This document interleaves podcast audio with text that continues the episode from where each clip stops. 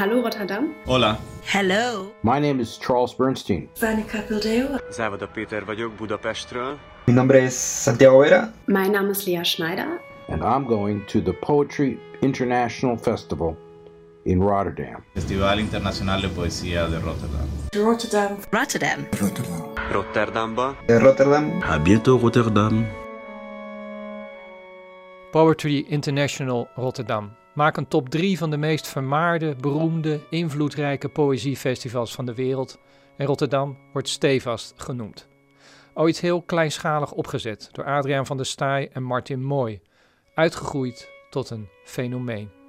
Bas Kwakman heeft de geschiedenis van 50 jaar poetry in een kloek boek uiteengezet. Van kind van het festival Jules Deelder tot Nobelprijswinnaar Seamus Heaney. Van een bijna lege doelen tot wereldsucces. En toch altijd die strijd om te overleven. Zoveel moeilijker nu in populistische tijden. Bas Kwakman tref ik in zijn woning in Rotterdam Noord. We gaan wandelen, maar eerst die muur in zijn woonkamer. Waar normale mensen schilderijen hangen, zie ik tekeningen, schetsen, een work in progress. Er hangen momenteel twee projecten. Links in kleur uh, zijn allemaal paddenstoelen. Dat is voor een boek van een uh, Sloveense dichter, Aleš Steger. Die is een boek aan het maken over paddenstoelen en heeft mij gevraagd om uh, illustraties te maken. Dus ik verdiep me met koffievlekken, zoals je ziet, in het begrip paddenstoel. Dat is een soort onderzoek. Er zijn allemaal verschillende paddenstoelen en ik heb er zelf de Sloveense namen bij gezocht. Pessimisten worden niet vaak verliefd op paddenstoelen. Of zoals jij, zijn ze trouw aan de gevoelens die een paddenstoel hun bezorgt. En dat is in het Sloveens Navaden rob specianiana. Ja, ja, nu snap ik hem. Ja, nu, dat laatste, dat, dat maakt het duidelijk, hè? Ja. Dus links is echt een experiment, een soort uh, moodboard over paddenstoelen. En rechts? Rechts, dat zijn uh, zwart-wit tekeningen, zien we. Sommige met uh, penseel alleen en sommige alleen met potlood. En dat zijn um, uitsneden van het Bergenbroekpark, waar we dadelijk een stukje gaan wandelen. Dat is het park hier aan de overkant van de Ringdijk, vlak bij mij.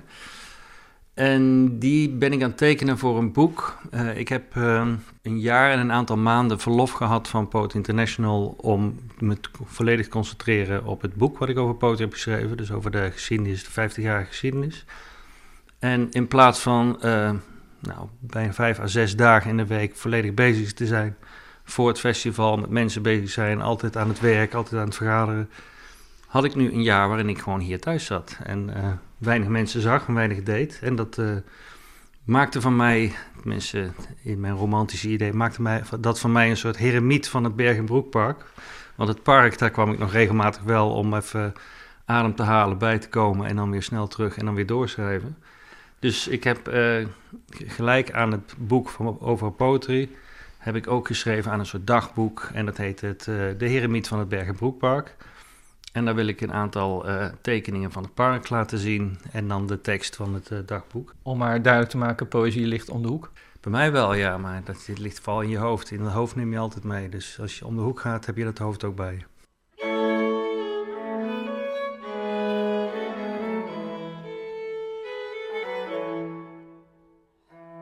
En aan het eind van, van het boek dan kom je tot wat uh, overpeinzingen, terugblikken, persoonlijke indrukken aan Poetry International.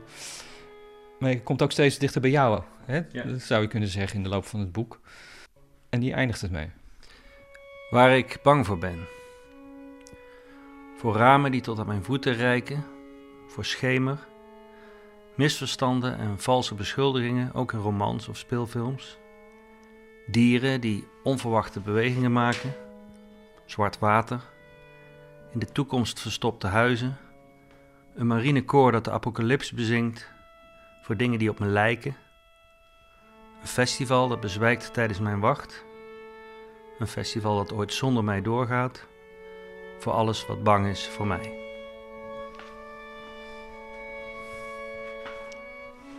Tja. Tja, de, de eerste, ramen tot onderaan. Nou, hier in je woning is dat niet zo sterker. Uh, ja, op uh, buikhoogte zou ik maar zeggen, heb je het ook nog afgeplakt? Ja. Ja, de afgeplakt is meer, heeft meer te kijken met de inkijk. Maar tegenwoordig is het heel, heel erg in, vooral als je wat hoger woont in die moderne lofts en in die grote flats in, in de stad, dat de ramen tot aan je voeten reiken. En ik heb gewoon hoogtevrees, dus ik eh, krijg dan echt de kriebels ervan. Dus sowieso vind ik eh, een raam. eh, Misschien heeft het zelfs wel te maken dat ik ook liever, als ik voorlees of een lezing hou, dat ik het liever een katheder voor me heb, dan dat ik het zonder katheder doe en helemaal van top tot teen te zien ben. Naakt gevoel. Ja, dat geeft me een naakt gevoel. Zullen we de, de boze buitenwereld maar eens in gaan stappen? Richting Berg- en Broekpark.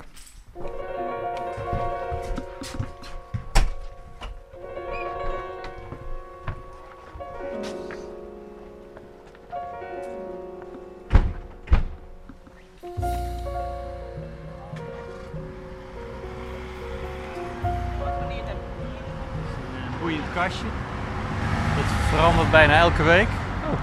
Wat is dit? Oh, met boeken. Dit is een boekenkast. Ja, dit is de langste ringdijk. Ja. Is dat van de bewoner hier? Dit is van de bewoner hier, maar de hele buurt stopt daar boeken in en ze haalt er weer boeken uit. En die omlopen zo snel dat je... Wij gaan regelmatig s'avonds hier een rondje lopen hier door het park. En dan kijken we altijd hierin en dan zien we altijd weer dat boeken van ons zijn verdwenen. Of dat er... eh, Oh, je draagt er ook toe bij. Draagt, natuurlijk, als je pikt, dan draag je Ja. ook bij. Dus hetzelfde systeem als Leeszaal West. Daar haal je wel eens een boek, maar dan ga je er ook wel eentje brengen. Ja. De Geert de Meijsing veranderlijk en wisselvallig. Nou, Dat is toch geen gering boek? Belangrijk boek geweest. ja, onder Saskia Noord dan, Nieuwe Buren. Ja.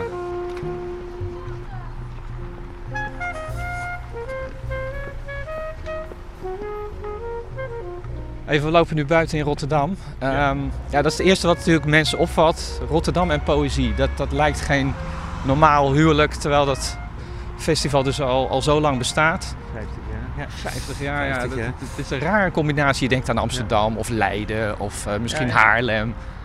Gilles heeft daar een keer iets moois over gezegd. Eh, hij is trouwens ook betrokken geweest vanaf het eerste festival. Maar hij zegt er zijn twee steden in de wereld waar je in het minst poëzie zou verwachten. En één is waar het grootste festival ter wereld is. Dat is Medellin. Daar zitten echt 20.000, 30.000 mensen naar poëzie te luisteren. Colombia, ja. Maar dat is jarenlang de meest gevaarlijke stad ter wereld geweest vanwege alle drugsoorlogen. Eh, dus eh, twee steden waar je het minst poëzie verwachtte. Eén de gevaarlijkste stad ter wereld en de andere de meest zakelijke, hardwerkende, no-nonsense stad. En juist in die twee steden is er niet alleen een festival ontstaan, maar is er ook een festival dat al 50 jaar succesvol is. Dus misschien juist wel omdat het steden zijn waar je het niet verwacht. Is het iets als klaprozen op de, tijdens de Eerste Wereldoorlog op de slagvelden? Of, Ja. of bloemetjes op een eh, vuilnishoop of zo? Juist Ja. dat contrast? Of daar is het nodig? Daar is het nodig, of daar is het logisch, of daar zoeken mensen altijd toch een tegenwicht. De poppies op de Eerste Wereldoorlog de velden, dat is natuurlijk een heel mooi symbool. Dat dragen ze nu ook steeds als symbool van hoe dan ook, wat er ook gebeurt, hoeveel mensen er ook opkomen. Er zijn altijd weer klaprozen die daar opkomen. Maar de, poëzie in Rotterdam, dat is vooral van, nou hebben we alles wat we willen hebben. Gewoon eh, no-nonsense doorwerken, haven. En dan zoekt men toch een tegenwicht in zoiets als het omarmen van een poëziefestival. Een gedicht van Jules Deelder over Rotterdam. Ja, ik heb voor alle hoofdstukken in het boek gekozen voor een klein fragment van gedichten die in eerste instantie als een soort introductie zijn, maar als je het verhaal leest, krijgen ze ook een andere lading. Dus als het, zou het beste zou zijn als je het hoofdstuk leest en als je het uit hebt, weer even teruggaat naar dat fragmentje, want dan is het geladen. En dit is eh, van Deelder. Rotterdam is niet romantisch, heeft geen tijd voor flauwekul, is niet vatbaar voor suggesties, luistert niet naar slapgelul. En dat is natuurlijk een mooi begin van een dichter die eh, eigenlijk al heel snel betrokken is geweest bij het festival.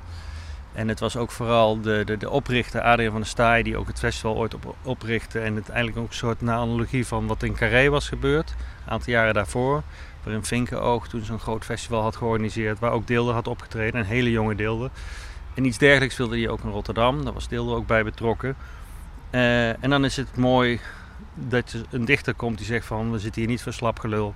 En dan komen er 70 dichters uit de hele wereld uitgebreid hun gedichten voorlezen. Ik vond het een mooi contrast om te beginnen met, eh, met dat gedicht. Maar dat, dit is ook wel typisch Deelder. Die, ehm, Die heeft eigenlijk vol- volgens mij, maar dat zou je hem moeten vragen, een soort haat-liefde verhouding met het festival. Hij vindt het prachtig eh, dat hij erbij betrokken is geweest. En dat hij een van de, samen met Mooie van de Staai, ook inhoudelijk een van de grondleggers is geweest. Ook samen met Budding.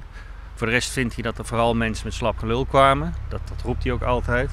Maar als ik hem eerlijk, ik heb een keer hem uitgebreid geïnterviewd in de grote zaal van de Schouwburg. eh, in een soort zomergastenprogramma over zijn hele oeuvre en over zijn bestaan. En toen zei ik, maar ben je ook wel ergens trots op als het betreft het festival? En toen zei hij, ja, ik ben eigenlijk heel trots op het feit dat de Canadese dichter Anne Carson ooit een gedicht van mij, Het Orakel, in het Latijn heeft vertaald. Dat vond hij geweldig, dat vond hij prachtig. Dus één op één zegt hij altijd wel waar hij trots op is. Maar naar buiten toe zegt hij altijd van, ja joh, allemaal gelul die staat niet Ja. in dat festival. Hey, je noemde net Medellin. Eh, Ja. Daar ben je zelf ook meerdere keer geweest. Eh, het grootste festival van de wereld. Eh Deel, Deelder is er ook een keer geweest, hè? Zeker. Met zijn eh, kutgedicht. Ja, dat was vrij memorabel. Eh, ze hadden bedacht dat, uh, dat is een vrij lange ode aan de kut, waarin alle woorden die daarop lijken of die daar verwijzen, of alle metaforen achter elkaar staan met oh kut, oh flamoes, oh. En dat gaat echt eh, een behoorlijk tijdje door. Dat is prachtig vertaald door een vertaler daar in, eh in Medellin. En het was een flinke grote zaal. En Jules die las het eerst in het Nederlands voor. En eh, Leo Verhul, vriend van hem die, die een film heeft gemaakt, die filmde alles. Dus die filmde deelde terwijl die prachtig ritmisch zijn gedicht voorlas. Dus je zag in de camera, door de camera van Leo het publiek meedijnen op het ritme. Mooi gedicht, we weten niet waar het over gaat, maar het is prachtig en het loopt goed en een grappige man. Maar hij had ook wel eens de camera op de vertaler die achter Deelder zat en nadeelde natuurlijk de vertaling moest lezen. Dus die groeiend zenuwachtig werd, dat was ook wel duidelijk te zien. En op een gegeven moment was Deelder klaar en die draait zich om en die zegt ook een soort van eh, succes tegen de vertaler. En die vertaler komt op en die leest zijn vertaling in, in behoorlijk zenuwachtig, maar ook wel proberen het ritme en de timing van Deelder mee te nemen. In het Spaans, hè? Ja. In het Spaans. En dan gaat de camera weer naar het publiek. En dan zie je vooral, de mannen zijn ontzet, de vrouwen liggen in een deuk. En de kinderen die joelen en die gillen. Maar die vrouwen vinden het prachtig en die mannen hebben echt een open mond van, wat is dit? Erg grappig. O kut, o snee, o pruim, o spleet, o gleuf, o naad, o kier, o reet. O gat, o dot, o doos, o meut, o muts, o klier, o bef, o preut. O peer, o vijg, o dop, O coño, raja, o zanja, o grieta, o surco, o junta, o muesca, o zeta. O portón, o cimbel, o jardín. Pitón, no mete, o saca, o metió, o sacó. Is hij daar vaker geweest eigenlijk? eh? Eén keer. Eén keer. Eén keer is hij geweest, ja. De allereerste keer dat hij kwam, had hij besloten dat Leo Verheul alles zou filmen. Ja. Dus je ziet hem ook eh, door de douane gaan. En op een gegeven moment mompelt hij zo naar de camera. Ja, ik, tegen de camera kan ik het wel zacht zeggen, maar waarschijnlijk ben ik wel de eerste toerist die drugs het land insmokkelt in plaats van uitsmokkelt. En het grappige daarvan is, hij vertrouwde het spul in Colombia niet zo goed. Dus hij dacht, ik neem mijn eigen spul wel mee. Wat volgens mij een hele domme actie is. Maar goed, hij deed het. En hij heeft daar in dat boek, wat hij samen met Leo heeft gemaakt, een gedicht over geschreven over die hond. Er is een hashhond of een drugshond. Die is gewend dat eh, hij mensen moet pakken die Colombia uitgaan. Dus Jules komt in en die, die hond vermoedt wel iets, maar die is, raakt helemaal in de war van, van ja, maar die komen toch nooit uit die gate. Dus hij beschrijft helemaal die hond, hoe die in verwarring om hem heen rent en uiteindelijk toch maar in zijn mand gaat liggen van zoek het maar uit. Het is een heel grappig gedicht.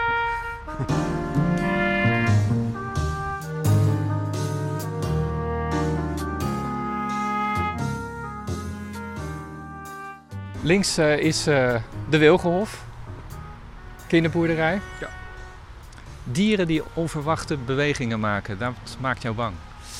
Ja, dat is eh, vaak met insecten zo. Dat, eh, elk dier dat rustig zit, dat vind ik prima. Maar als ik er daarna gaat om het op te pakken, om weer weg te halen en ze vliegen ineens weg, dan schrik ik altijd van de onverwachte beweging. Maar dat heb ik ook wel met de dieren hier. Helaas heeft mijn dochter dat van mij georven. Die eh, ging heel veel met mijn dochters naar de Wilgenhof. Maar één durfde nooit dit grote veld in, omdat dan de geiten op eraf kwamen. En die kon ook nooit inschatten, wat gaat de geit doen? Gaat hij naar links, naar rechts? Gaat hij op me springen of niet? Dus die heeft eh, die angst eh, overgenomen. Maar onverwachte bewegingen, ja. Terwijl je dit vertelt, ik Ja. ben hier opgegroeid. Ja, ja. Ik kom uit eh, Rotterdam Schiebroek. Ik ken de kinderboerderij goed. Ik ben hier wel eens achterna gezeten door een ezel. Op deze plek, waarbij mijn schoen in de modder bleef. En dan heb je even die split second van, pak ik mijn schoen of loop ik door? Ja. Dat. En wat heb je gekozen? Ik liep door. Je liep, ja, je liep door. Eh, als, ik- als we hier rechts afslaan, dan zie ik een bruggetje. En dat heb je getekend, zag ik net op je muur. Ja, dit is een van de tekeningen die ik met eh, penseel heb gedaan, met zwart-wit. Ga je dan hier zitten of doe je dat thuis? Nee, ik ga dan hierheen, maak een paar foto's Ah, ja. en dan ga ik thuis rustig. ik kan ook wel hier zitten, maar de manier waarop ik teken, het zijn een soort aquarel in zwart-wit. Daar zit heel veel droogtijd tussen. Dus je moest een paar strepen zetten en dan duurt het een uur voordat die droog is en er weer doorheen. En als ik hier zou gaan zitten, zou ik veel te ongeduldig zijn en zou ik het verzieken. Dus ik eh, kijk even goed wat ik wil gaan tekenen, maak er een paar foto's van. En thuis kan ik dat eh, het liefst in de zon, want dan droogt het sneller. Dan doe ik ook wel een middag over om zo'n tekening af te, af te maken. Het tekenen is voor mij, ehm, dat was ook bij mijn vorige boek, Hotelkamerverhalen. Daar is elk verhaal opent met een tekening van een hotelkamer. Tekenen is voor mij een soort, soort landen, omdat ik altijd heel druk en van alles aan het doen ben. En het, het kan ik niet thuis zitten en denken van nu kom, moet ik even tot rust komen, want dan zie ik allerlei dingen om me heen wat ik toch moet doen. Ja. Maar een tekening, dat verplicht mij zelf, dat doe ik zelf, ik verplicht mijzelf daarmee eh, om toch zeker een paar uur helemaal geconcentreerd met niks anders bezig te houden dan met zo goed mogelijk iets op papier te krijgen. En dat dat juist voor zo'n eh, jaar waarin je even los bent van je werk en moet schrijven, is dat wel heel goed.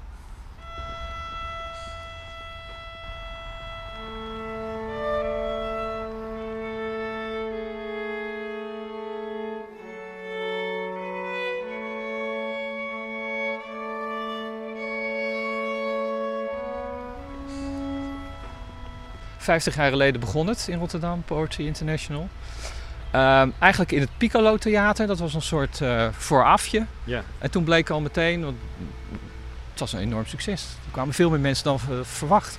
Nou, dat, eh, dat voorproefje was een groter succes dan het eerste Poetry Festival, eerlijk gezegd.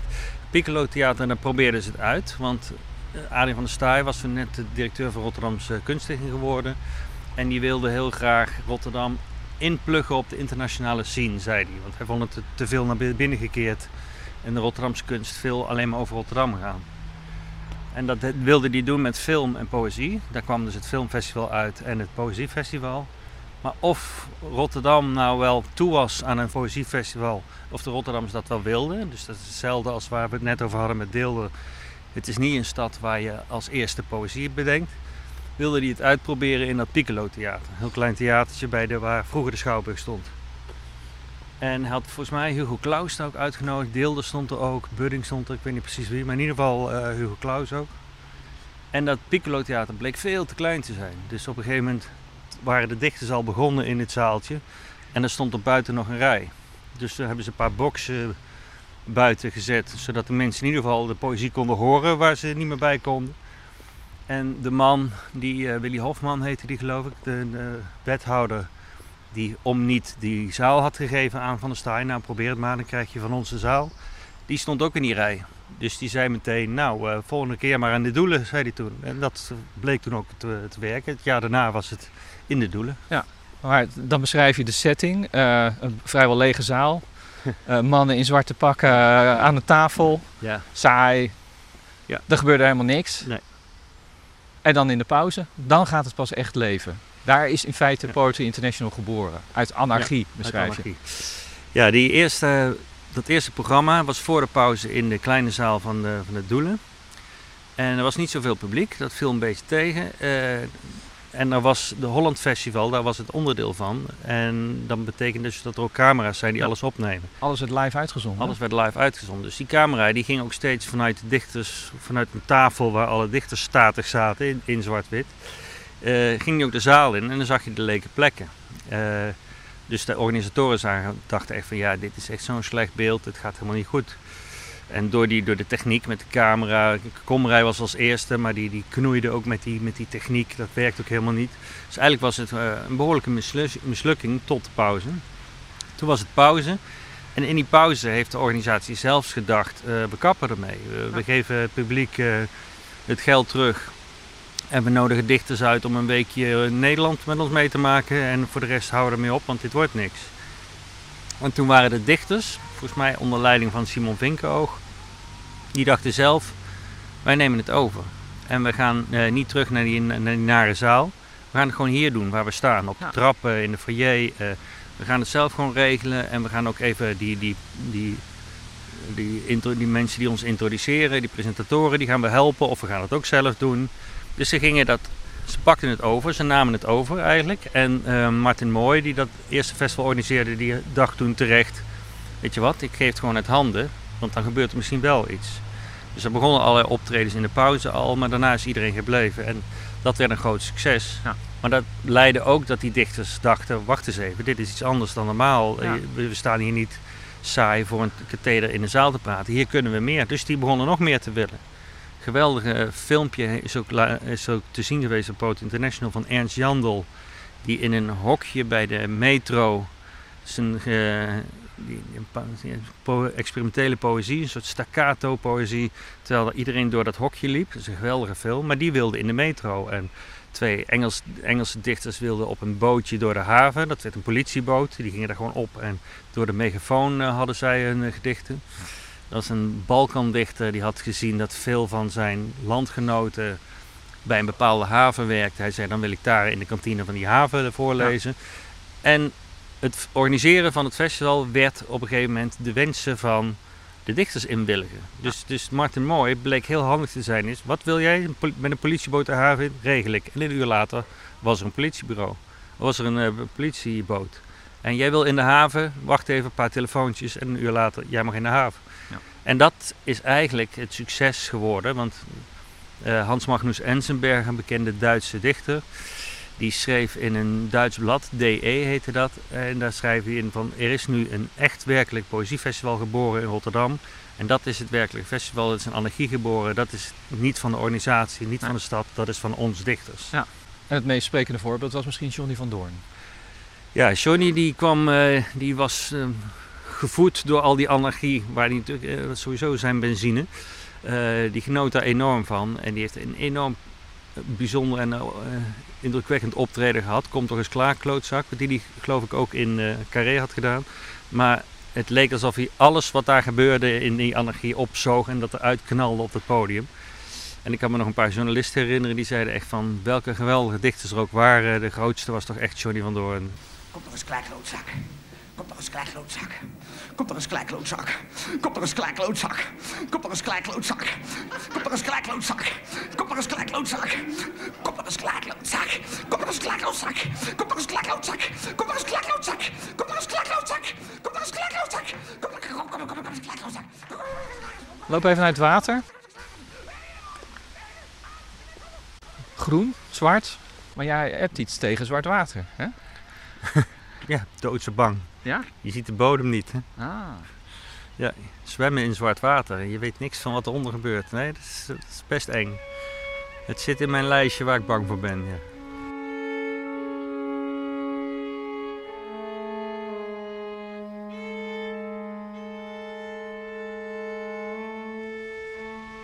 Ik ben zelf, eh, zeg ik maar meteen, niet echt een poëzieliefhebber, maar ik weet er gewoon te weinig van af. Ik ben wel weer een filmliefhebber en ik moet me altijd al verdedigen dat ik naar het filmfestival Rotterdam ga, want dat is toch heel elitair.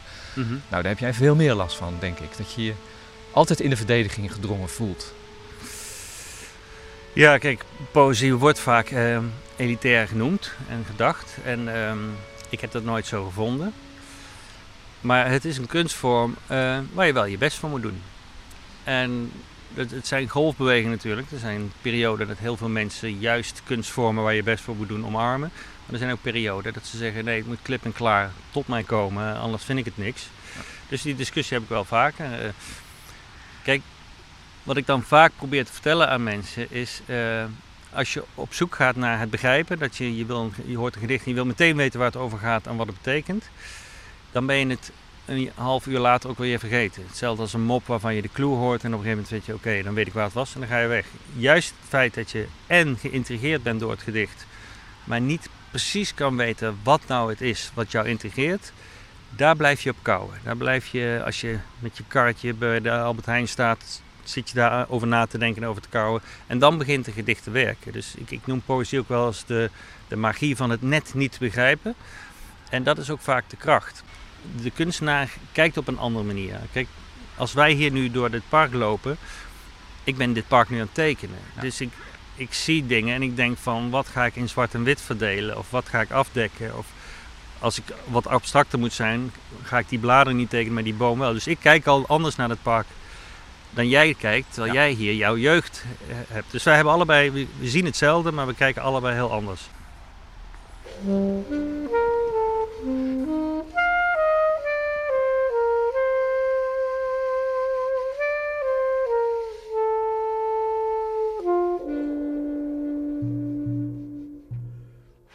Bent bang voor mensen die op jou lijken. Bang op mensen, ja, dat was ook eentje van eh, mijn- mijn wat poëtische ontboezeming over wat eh, mij bang maakt. Ja. Nou, het is niet zo dat ik er bang voor ben, maar ik kan niet zo goed opschieten met mensen die op mij lijken. Ah. Dus als mensen met eh, dezelfde intenties of dezelfde manier van denken of dezelfde manier. eh, het is altijd heel onhandig om mee samen te werken. Dus ik trek ook liever op met mensen die totaal verschillend van mij zijn. Daar leer ik veel van, of daar steek ik veel van op, of daar heb ik ook het idee dat ik iets aanvul. Als het mensen zijn die toch wel erg op mij lijken, dan word ik erg ongemakkelijk van. Ja. Herken je dat?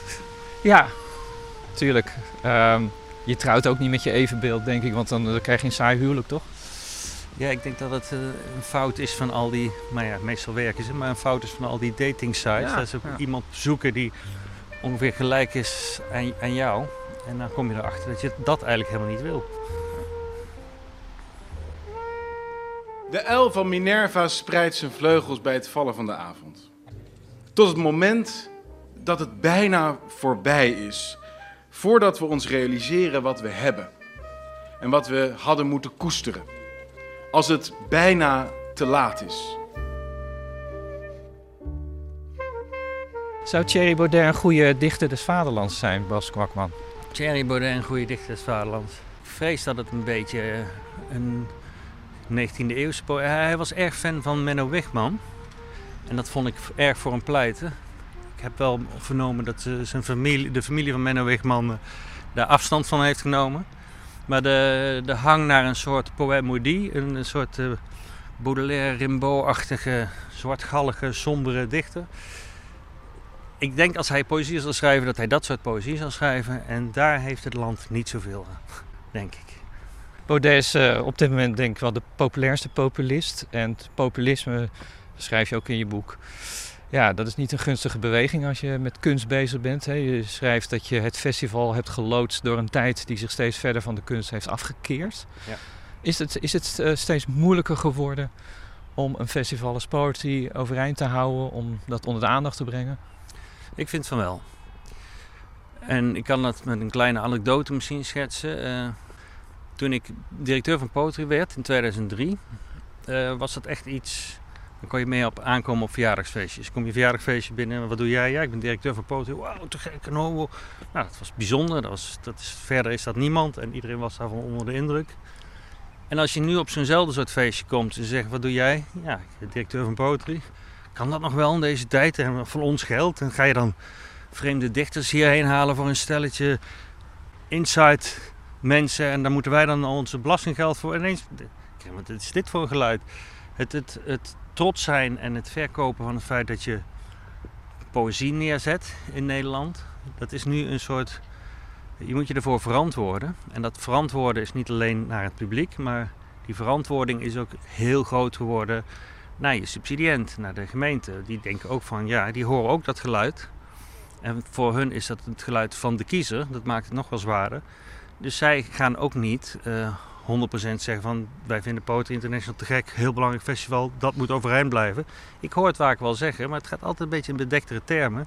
Omdat men dan denkt, de politicus hult met het elitarisme. En dan zie je meteen een aantal kiezers slinken. Dat dat is bijzonder. Ik heb ook een keer een gesprek met eh, Ahmed Abu Talib gehad, die natuurlijk heel erg een, een, een ambassadeur is. Niet alleen voor het festival, maar ook voor de, eh, voor de poëzie. En er is een periode geweest dat hij dat wat minder was, omdat volgens mij zijn, zijn spindokters ook tegen hem zeiden van... je moet niet continu uh, heulen met die, met die poëzie of de hele tijd die poëzie aanhalen. Want dan denken al die Rotterdammers, man, het is een elitaire vent, daar hebben we verder niks mee. Uh, toen had hij een tijdje de afstand van genomen. Nu heeft hij weer heel erg bewust het pad gekozen. Ja, ik omarm poëzie wel. Hij is daar veel zelfverzekerder in. Met een uh, poëziebundel Met ook, een hè? prachtige poëziebundel waarin hij keuzes heeft gemaakt van uh, poëzie die hem zelfs ook helpen bij zijn politieke ambt. Dat is, uh, dus die combinatie, dat is ook vrij nieuw. Dat is een periode geweest dat poëzie en politiek werd gescheiden. Nu zegt hij van nee, ik gebruik poëzie ook bij het nadenken over politieke onderwerpen. Dus nu omarmt hij die poëzie weer erg.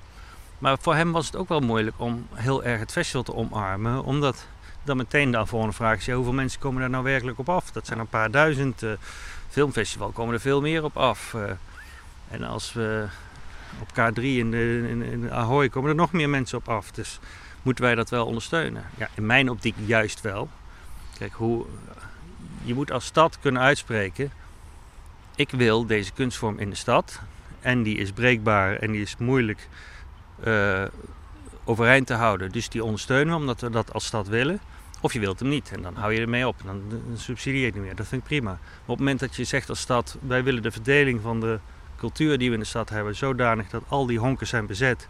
en wij vinden een uniek festival, onvergelijkbaar festival als Poetry belangrijk... dan moet je ook zeggen, dan houden we dat overeind.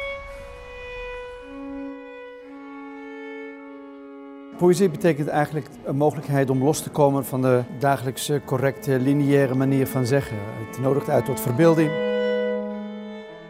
Je angst dat het festival bezwijkt, heb je die ook echt gehad? Dat je dacht, het kan wel eens voorbij zijn straks?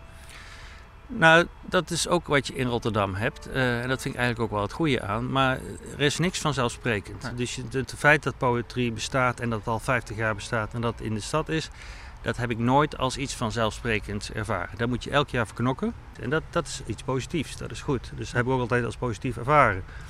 Maar ik heb nooit gezegd, nooit gedacht dat festival zal altijd blijven bestaan. Ik heb nooit kunnen, achterover kunnen leunen. Ja. En dat achteroverleunen in Rotterdam kan sowieso niet, maar landelijk gezien ook niet. Ja. En ik denk dat, uh, ik heb ook altijd de kracht van het festival gezien in juist die internationale rol die het heeft. Uh, het festival wordt wereldwijd gezien. We noemden net Medellin, maar als je de directeur van Medellin vraagt wat zijn inspiratie is, hij zei: Nou ja, onze, on, ons doel of hetgene wat wij willen bereiken is wat Poet International Rotterdam heeft bereikt. Uh, dat is onze, het doel waar wij naar, naar, naar streven. Uh, dat komt omdat Poetry in Rotterdam een volkomen autonoom festival is dat autonoom uh, programmeert. Dus, dus een, een, een, team van programmeurs kunnen helemaal zelf verzinnen wat op het festival komt. En kunnen dan vervolgens dat allemaal in elkaar zetten. Dat, dat is bijzonder. Daar ben ik ook altijd heel blij mee geweest dat we in die gelegenheid hebben gesteld. Maar juist die internationale naam en faam die we hebben, dat houdt je in Rotterdam overeind, ook in de stad overeind. Je laatste angst, hoe gaat het na mij, na mijn vertrek? Eigenlijk vind ik dat een opvolger iets anders moet doen dan ik. Wat is jouw stempel dan geweest? Uh, 16 jaar even samengevat in twee regels? Nou, in eerste instantie denkt men vaak dat mijn stempel is geweest dat ik uh, beeldende kunst en uh, muziek uh, als evenwijdig en volwaardig discipline aan toe heb gevoegd. Ja. Dus dat vooral de muziek en een, een, andere stem is, een gelijkwaardige stem die in dialoog gaat met de poëzie. Maar ja, dat, dat hebben mensen voor mij ook gedaan. Ik denk niet dat dat mijn stempel is. Ik denk dat mijn stempel is waar we het in het begin over hadden. Dat ik het festival door een politiek moeilijke tijd heb geloodst. Dat als over twintig jaar zal men mijn tijd erkennen als, nou dat was een, uh, ik hoop dat die tijd dan beter is, maar dat ze zeggen dat was een tijd waarin het politiek ingewikkeld lag om poëtrie overeind te houden. En die kwakman is dat gelukt. Dat is voor mij een belangrijker stempel dan dat ik er muziek en uh, aan, muziek aan toegevoegd heb. Of beeldende kunst aan toegevoegd heb. Dus het overeind houden in politiek zware tijden, dat is mijn stempel.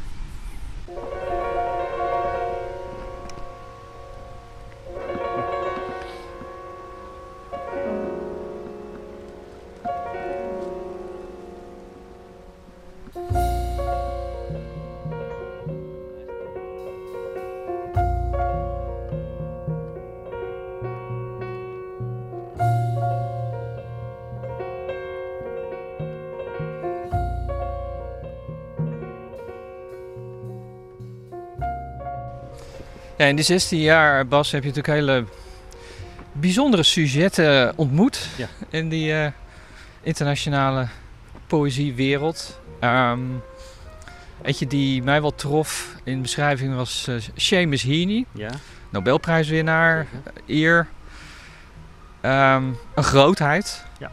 maar tegelijkertijd ook een man, ja, dat klinkt bijna als een cliché, maar die altijd heel gewoon is gebleven, maar zo gedraagt hij zich in jouw beschrijvingen.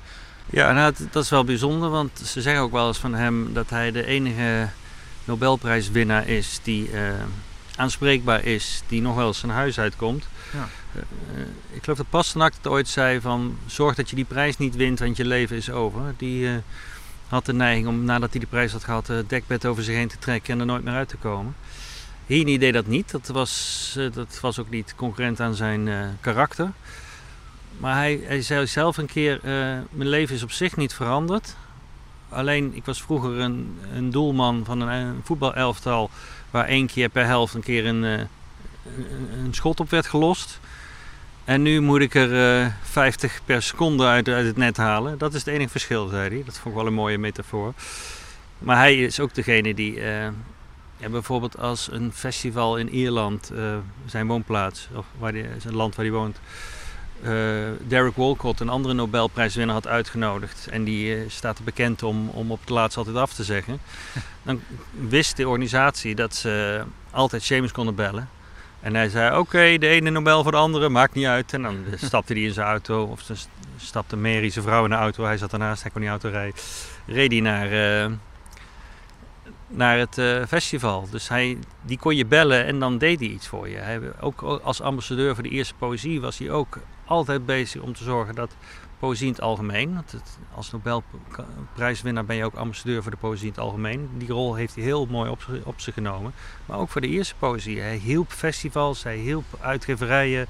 Als je vroeg, eh, ja, dat is een nieuwe uitgeverij of een nieuwe prijs, maar daar moet wat bekendheid aan geven. Ja, kom eraan. Ik, hij liet zijn, zijn naam en zijn stem, zette hij overal voor in, daar waar het de goede zaak van de poëzie betrof. En dat is vrij uniek voor een eh, Nobel, Nobelprijswinnaar. Poetry are the stories of the soul, of the soul's passage through history and time, through the valley of this life. All through that Sunday afternoon, a kite flew above Sunday, a tightened drumhead, a flutter of blown chaff. I'd seen it grey and slipping in the making. I'd tapped it when it dried out white and stiff. I tied the bows of newspaper along its six foot tail. But now it was far up like a small black lark, and now it dragged as if the bellied string were a wet rope hauled upon to lift a shoal. Is hij een van degenen, als je terugdenkt aan die 16 jaar, dat je denkt, ja, dat waren wel hoogtepunten, ontmoetingen met dat soort mannen?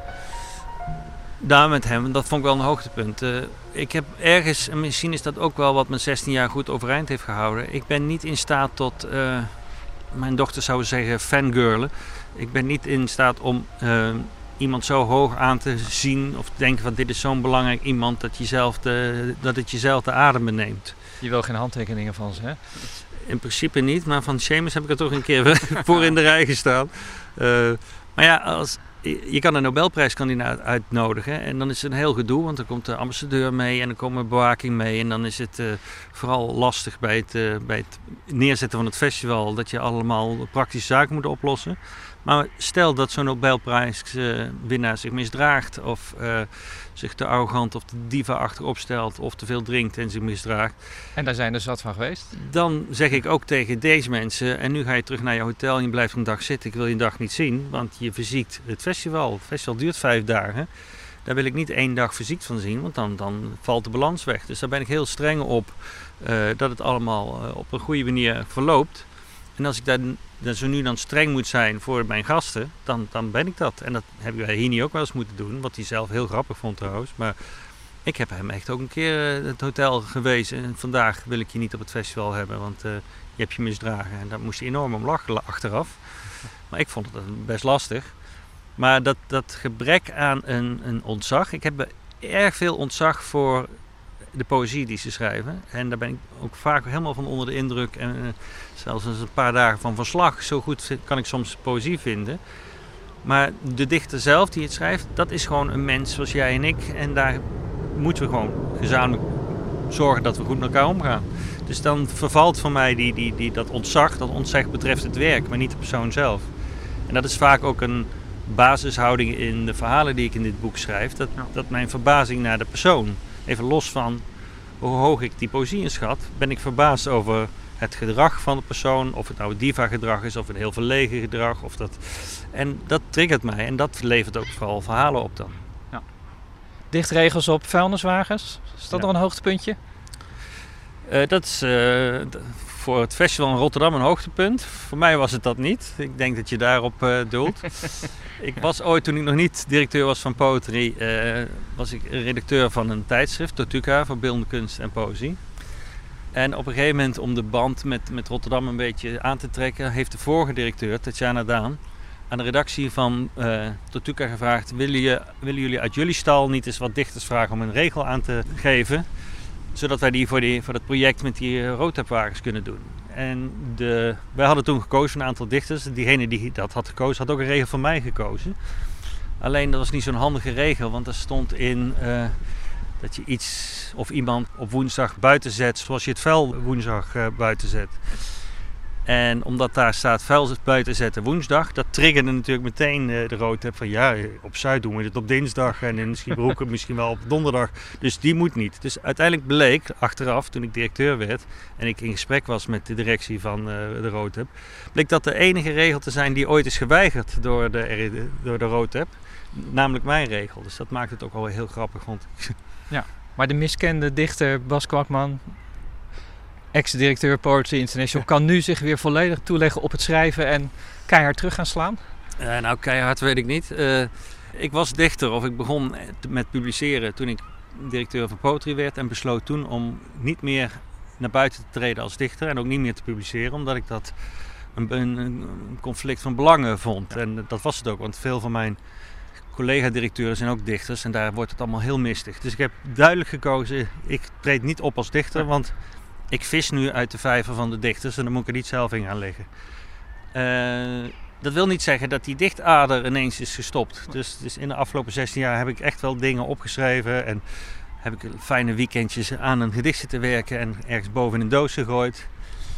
En misschien niet zo handig, maar over die doos heb ik wel eens verteld. En ook bij de presentatie van dit boek heb ik ook over die doos verteld. Dus nu krijg ik allemaal mailtjes van... Uh, kom op, Lafbeck, hier met die doos. En dat snap ik ook wel. Ah. Dus ik heb uh, de doos maar eens van zolder gehaald. Alles is even een beetje gerangschikt en naar mijn uitgever gestuurd. En dan kan van alles gebeuren. Hij kan zeggen... Nou, kwakman, uh, dat is toch niet je sterke punt, dat dichten.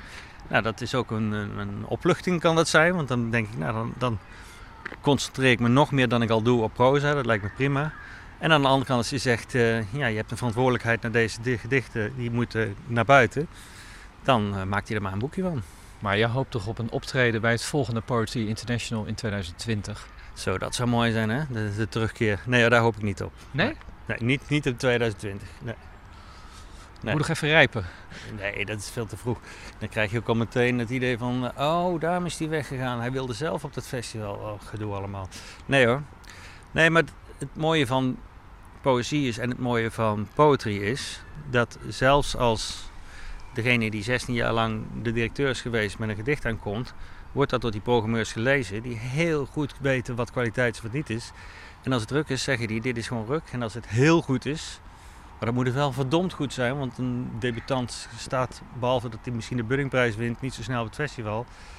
Dus, uh, en ik denk alleen maar dat ze, als ze het lezen, de lat nog iets hoger leggen en het nog moeilijker maken. Dus ik, het is geen direct doel van me en het is ook niet wat, iets wat ik verwacht.